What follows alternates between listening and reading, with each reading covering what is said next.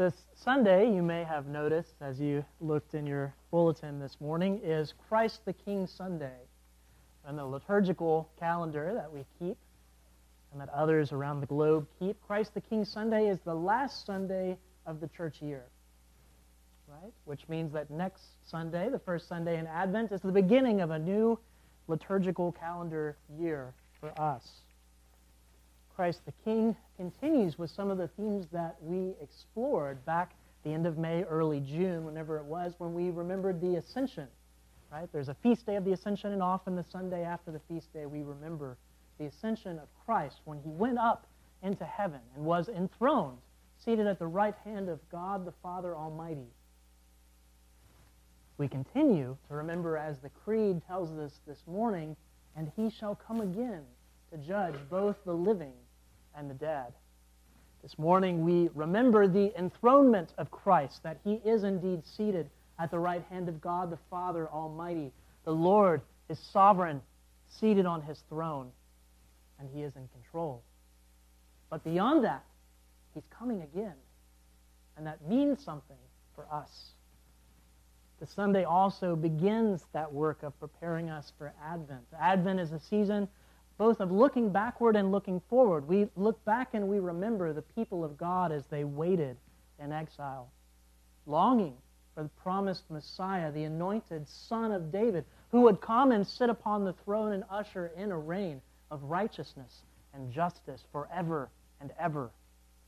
We remember their longing. But we're on a different side of the advent of Jesus, who came so many years ago, an infant in a stall. Jesus grew to be a man, good stature. Standing before the Lord, he was upright.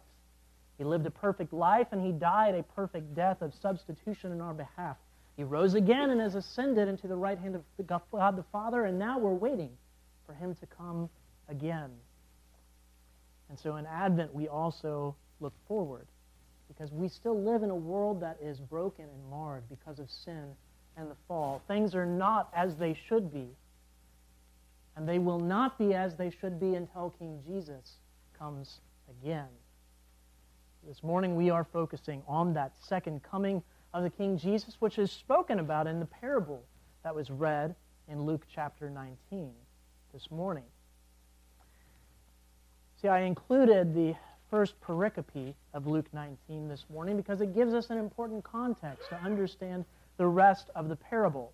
See, Jesus is coming his way south. He's been up north, right, in Galilee. He's making his way south, heading towards Jerusalem for the feast of the Passover. And he stops on this particular occasion in Jericho. Now, Jericho was a very familiar city to first century believers. And for many of us who were raised in the church, Jericho is still familiar. Right? If we go way back to the Pentateuch, and we go one book forward into Joshua. Joshua leads the armies into the promised land, to the city of Jericho. And what happens? The walls come tumbling down. That city would remind everyone of the power of God coming into a world that has denied him. So Jesus comes into Jericho, one day's journey away from Jerusalem, heading in for the Passover with great anticipation. Everybody believes that Jesus is the promised Messiah, the Son of David, coming to reign. He's heading to Jerusalem. He's going to sit on the throne of David. He's going to throw out the Romans, and everything's going to be good and right again. So as Jesus marches into Jericho, he's greeted by a crowd with a procession and a parade. And our pericope tells us that Zacchaeus, the tax collector, even wished to see him. Now, Zacchaeus was a very unpopular man. He indeed was a wicked man who had betrayed every one of his neighbors. He collaborated with the Romans. He collected taxes on behalf of Caesar, which we think of taxes as a rather unpleasant thing. It's nothing compared to what the Judeans had to deal with. So, what would happen is Caesar would decide this is the amount of money that I want to raise to build this building or to go to this war. Go out and raise this amount of money. And Zacchaeus would go door to door, knocking on the door with a cadre of Roman soldiers following behind him, and he would demand the amount that Caesar demanded, and then just a little bit on the top for himself. Now, if you were a citizen of Jericho. And Zacchaeus came and knocked on your door, and he demanded money that you didn't quite have. Well, then he would have his soldiers go into your house and collect anything of value that might add up to what you owe. If you didn't have anything particular of value, but you had sons or daughters, they might be taken away. Your daughters would be given as prostitutes to Roman soldiers. Your sons would be given as slaves. Zacchaeus was a Jew who worked for the Romans, and he was very unpopular among his Jewish neighbors, as you would imagine. He was also a man of short stature. And nobody was going to make way for Zacchaeus in the midst of the crowd as Jesus was marching through town. So Zacchaeus climbed up into the sycamore so that he could get a view. And as Jesus marches on by, he takes note of Zacchaeus. He says, Zacchaeus, come down because today I'm going to have dinner at your home. Friends, this is scandalous. Beyond scandalous. It's as if Jesus came to America today and rather than inviting Billy Graham to be, you know, company with him at his hotel, or rather than inviting Archbishop Beach to meet with him for lunch, instead he decides to go to the house of Hugh Hefner. And just as the people of Jericho, we too would grumble. Jesus, do you know this man? Do you understand how he's made his money? Why are you dining in his home? Jesus was aware. He was God. He knew Zacchaeus' sins and his history. Fortunately, in this moment, Zacchaeus, by the power of the Holy Spirit, was also made aware of his transgressions and was led to repentance so that he said, Not only will I give back every cent that I've taken and defrauded from my neighbors, but I'm going to pay it back fourfold. Well, friends, that meant Zacchaeus was going to go bankrupt. Everything that he had made for himself, cheating and defrauding his neighbors, he was going to lose, and then some. What would inspire a person to do such a thing? See, Zacchaeus knew who Jesus was. And he knew that Jesus was coming to change this world and to turn it upside down, or rather right side up again. And for him to be a part of Jesus' kingdom meant more than all of the gold and wealth that he had acquired defrauding his neighbors. And so he gave it up. And Jesus quotes from what was our Old Testament lesson today in Ezekiel 34, where God speaks against the shepherds of Israel in the time of exile. He says that the priests and the prophets and the teachers of the law had all made themselves fat off of the people. They took the tithe and they made themselves wealthy, but they forgot to go after the lost sheep of Israel. And so in Ezekiel 34, the Lord says, I myself will come. I will seek out and save the lost. And Jesus quotes that passage when Zacchaeus repents and follows after him. So Jesus' audience, his disciples, and all of the people of Jericho would have known it's happening. The Messiah is coming. He's heading to Jerusalem. And so that's the beginning of our parable today as they're leaving Jericho on that day's march towards Jerusalem, Jesus overhears his disciples, and they have great expectations of what is to come in the next two days. And Jesus tells them a parable of the ruler leaving coins so that he could go and secure for himself a kingdom. Now, friends, to Jesus' original audience, this story would have been very familiar. In fact, it had happened twice in the last 75 years. First, it had happened when Herod the Great fought on behalf of Mark Antony as the Romans conquered Judea. Mark Antony ended up making Herod and his brother tetrarchs, and Herod later went to Rome to the Senate to be made king over all of Judea. Well, Herod was a descendant, not of the Jews, but of who? The Edomites, right?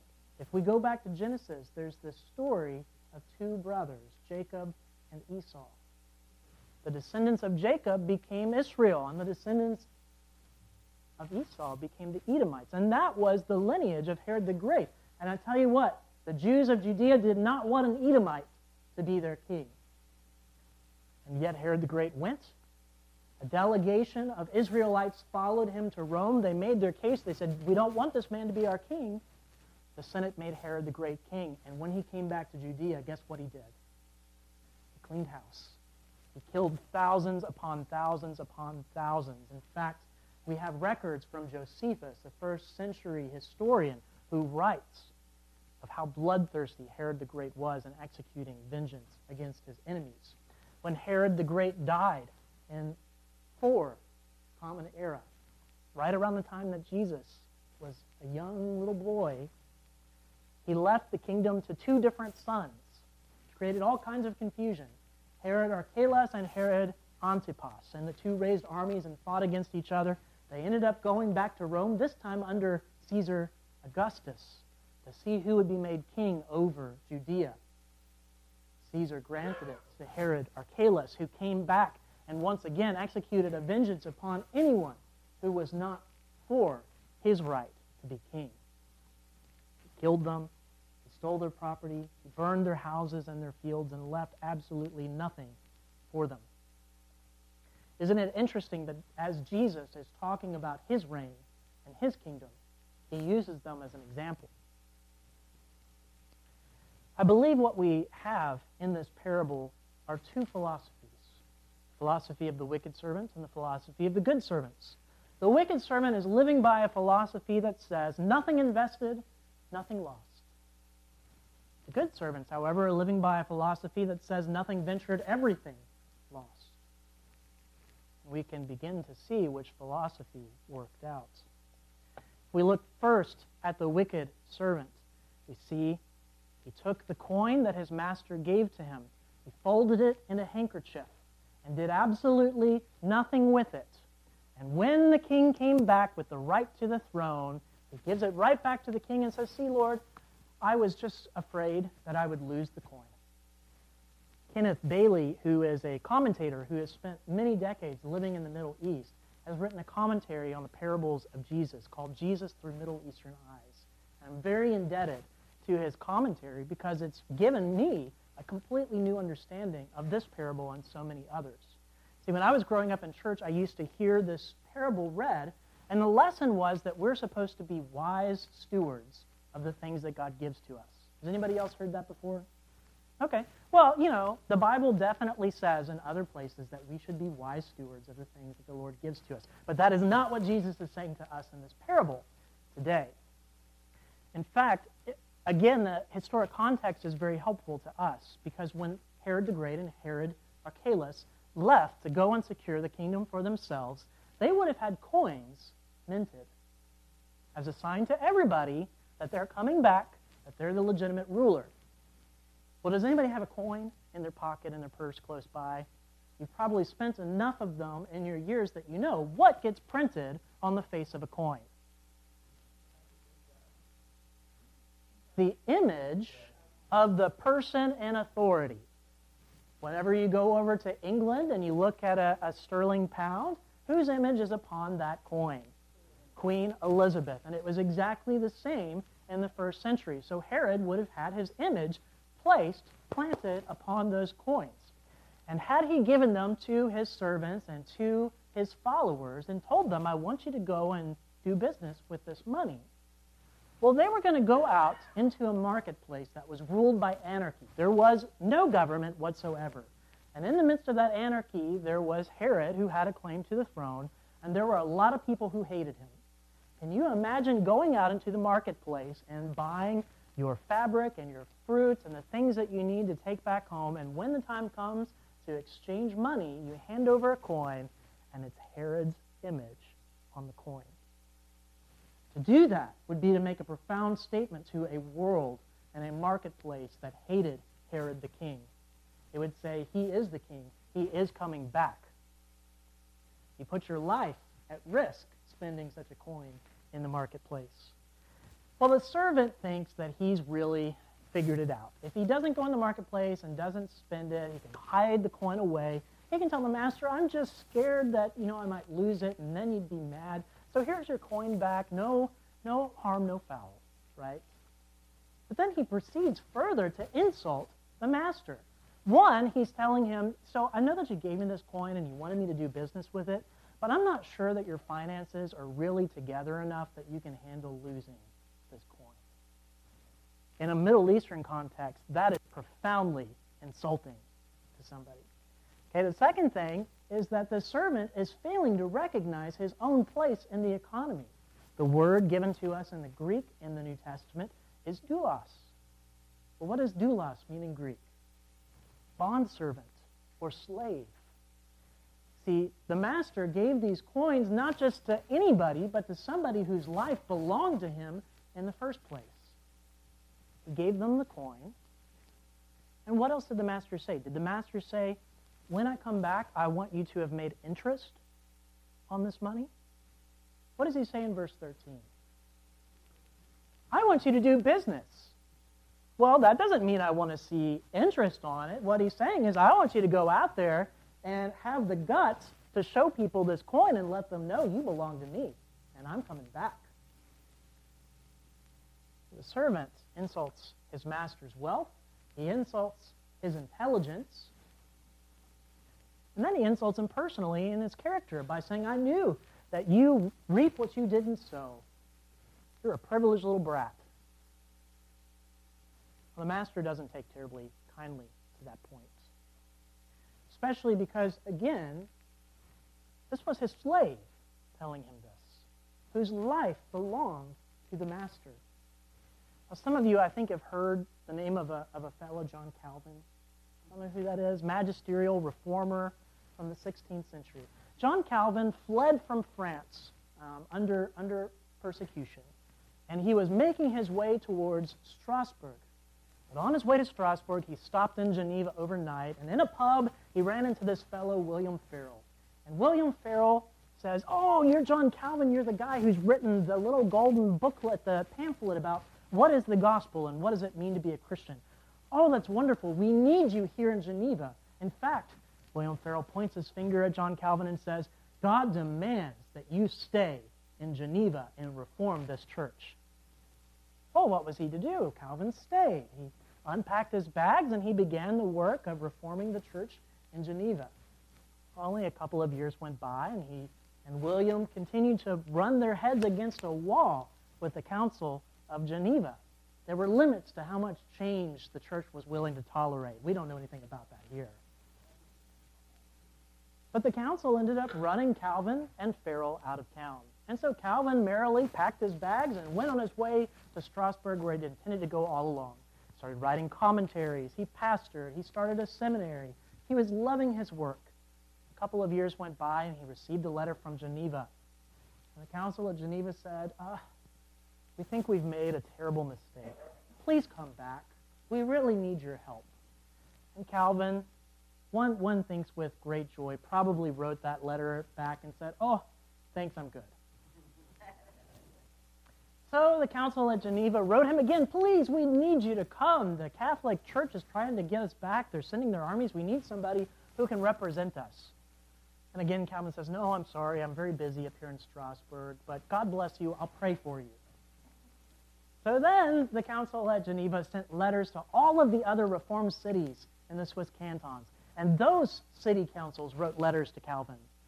And finally, it was a letter from William Farel, the man who eventually convinced Calvin to stay in Geneva the first time. And Farel once again points his finger in the letter at Calvin and says, God demands that you go back to Geneva and continue the work that you began. And Calvin writes his response to William Farel, and he says, You just don't understand. When I was in Geneva, it was bad. Every single morning I woke up and I just wished I was dead. It was bad. I, nothing in the world would be less appealing to me than to go back to Geneva. Period. End of paragraph. And then he says, But when I remember that I am not my own, I lift up my heart as a sacrifice to God, prompt and sincerely. Calvin packed his bags and went back to Geneva and continued the work that he had left. See, the wicked servant didn't know whose he was. Not so, the good servants. They lived by a different philosophy that said nothing ventured, everything lost. They realized that this was a test from the master. He was going away. He gave them the coin. He wanted them to go out and show themselves faithful, to let everybody in the world know I belong to the king, and he is coming back. They knew that if they failed to go out and represent the king in the marketplace, he would come back with vengeance. Nothing ventured, everything lost. When the king returns, we do see the judgments of the king. He takes away the coin from the wicked servant, he gives it to his faithful servants. He casts out the wicked servant outside of the city gates, and he tells his soldiers, Everyone who was against my reign will be slaughtered and placed upon the heap and burned. His judgment and wrath are severe. And yet, unto his faithful servants, his mercy is unbelievable.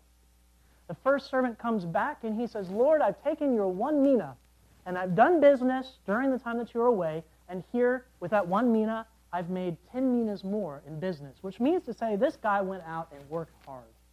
He let everybody know he belonged to the master, and he believed the master was coming back.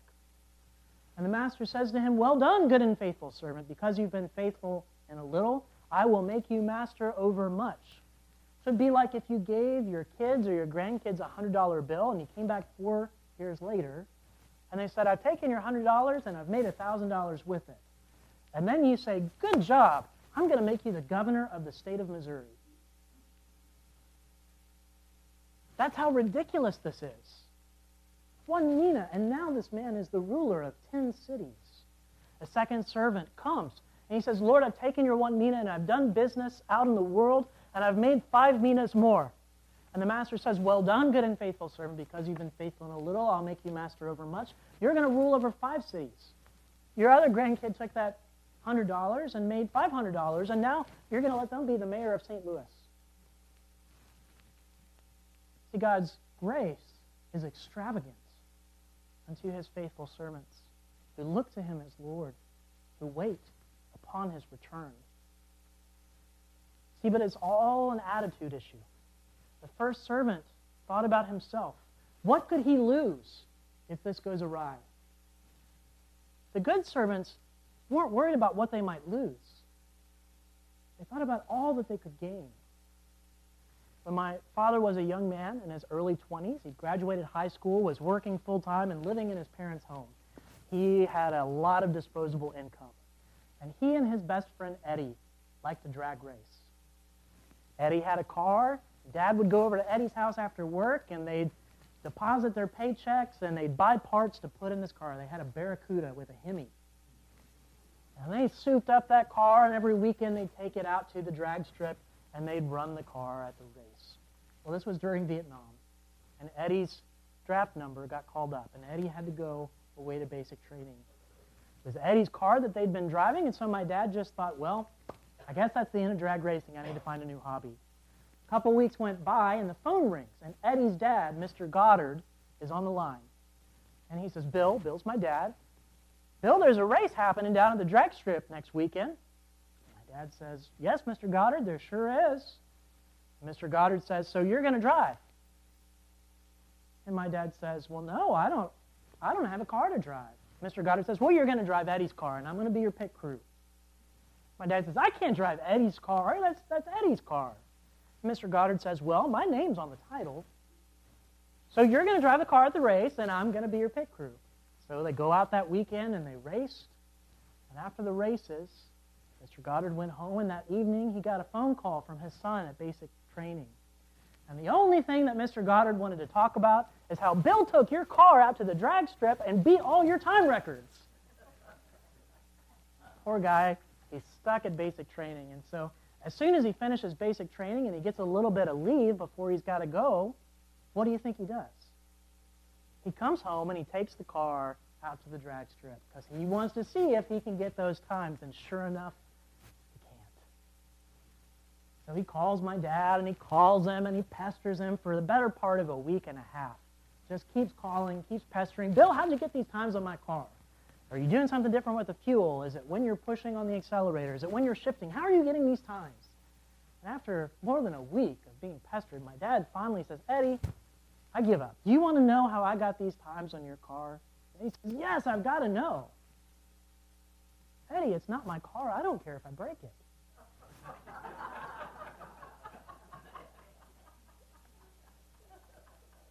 Friends, there's a freedom that comes when we recognize we are not our own. Just like John Calvin, we have things set before us that the Lord Jesus King, is calling us to do until he comes again that we do not want to do. And yet it's not ours. Our very lives are not our own. And that sets us free to go out in ways that may seem terrifying and reckless. But the Lord Jesus hasn't told us he wants to come and show him all of the wonderful things we accomplished. Lord Jesus says, I want you to go out and do work in my name. There's a difference. If we're focused on failure and loss, it's going to limit what we're able and willing to do. But if our focus is faithfulness, well, as the Apostle Paul says to us, I can do so many great things through the Lord who strengthens me. So let's talk about some application here. What is the Lord asking of you? What has he given to you? Perhaps the Lord has blessed you financially and He's asking you to be more generous in giving to the church, to His mission in the world around us. Perhaps you're not quite making that tithe. Maybe the Lord Jesus is saying, This is what I've given to you, and I want to bless you, and I want to bless what I've given to you. It's not yours. Go do business in the name of the Lord Jesus. Perhaps it's something that you have that you hold dear maybe your house, and the Lord is calling you to open up your doors and to show hospitality to those who are less fortunate than yourselves. Perhaps it's your time. Perhaps the Lord is calling you to sacrifice some of the things that you would like to do with your time so that you can go and be about his business until he comes again. Perhaps it's your very life and your heart that the Lord Jesus has given to you, he wants you to go out and to use in his name for his sake. So many of us have our closed system of friends and family that we know and love and invest in. But it's hard to make space for new people. Perhaps the Lord is telling you, I want you to open your heart. Go knock on your neighbor's door. Invite them to your home for dinner. Share the gospel with them. The Lord Jesus, until he comes again, has told us to be about his work. He said, as we go about, what are we to do? Make disciples. Baptize them in the name of the Father and the Son and the Holy Spirit. Teach them to obey all of the things that he has commanded of us. Friends, I tell you that the King is coming. Let us be found faithful. Amen.